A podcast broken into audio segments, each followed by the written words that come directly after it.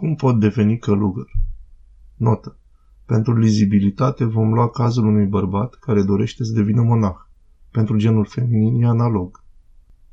Cum pot deveni călugăr? Cum poate cineva să-și dea seama dacă voia lui Dumnezeu este să intre într-o mănăstire? Faza teoretică. Dumnezeu dă întâi de toate acest gând în inima celui pe care îl cheamă. Dincolo de asta, Dumnezeu dă un simțământ de deșertăciune relativ la lume și, pe de altă parte, o dragoste mare față de Hristos, față de împărăția cerurilor. De asemenea, cel care se întreabă cum pot deveni călugăr, nu se gândește să întemeieze o familie sau nu se gândește la un viitor luminos în familie. El nu se mai vede odihnit în lume, cu toate că nu urăște oameni. Pentru a vedea însă practic dacă suntem de monahism, trebuie să mergem la mănăstire și să stăm practic acolo mai multe zile și să intrăm în programul duhovnicesc al mănăstirii respective fără nicio obligație. Asta se poate face în concediu, în vacanță. Acolo trebuie să discutăm cu părinții duhovnicești, în principal cu starețul pentru a ne clarifica gândurile. Cum pot deveni călugăr? Faza practică. Sigur, însă ne vom declara intenția către starețul obștii. Desigur, la început, dacă obștea este mare, nu putem vorbi cu starețul. Vom spune asta unui părinte, bătrân spiritual acolo. De multe ori primul arhondar sau un ieromonah se potrivește acestui rol. În orice caz, ultimii care vor lua decizia finală vor fi starețul și noi. Până atunci vom rămâne pur și simplu la așezarea monahală respectivă și vom intra în programul zilnic care cuprinde slujbe, ascultări, odihnă și canon zilnic de rugăciune personală pe care le vom primi de la stareț, fie direct, fie printr-un duhovnic. Ascultarea și canonul, regula personală de rugăciune, vor fi în conformitate cu Constituția și abilitățile corpului nostru. De obicei, la început, ascultarea primită este ușoară, pentru a ne lăsa să ne obișnuim din mers și să ne dăm seama dacă ne dorim cu adevărat această viață, deoarece uneori există doar un gând trecător. Cum ne dăm seama? Dacă vom vedea că, dincolo de micile necazuri, viața noastră este lină și duce la curățirea minții și adâncirea vieții duhovnicești, atunci înseamnă că suntem pentru mănăstire.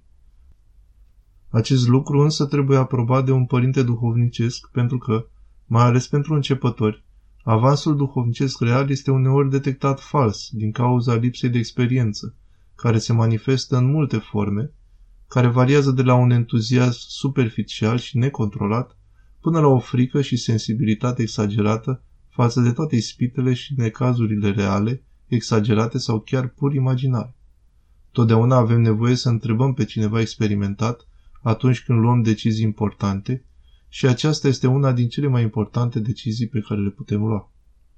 Trebuie să știm însă că chemarea pentru monahism și potrivirea noastră pentru mănăstirea la care ne gândim sunt două lucruri diferite.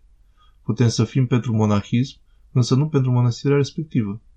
De departe, cea mai importantă relație este relația cu conducătorul duhovnicesc al locului. Această relație cu un povățuitor este ceea ce trebuie să căutăm. Cum pot deveni călugăr? Condiții necesare. În clipa în care ne hotărâm să devenim monahi, trebuie să fim liberi de legături legale. Unele din cele mai obișnuite legături, dar nu singurele, sunt datoriile pe care trebuie să le plătim singuri și căsătorie.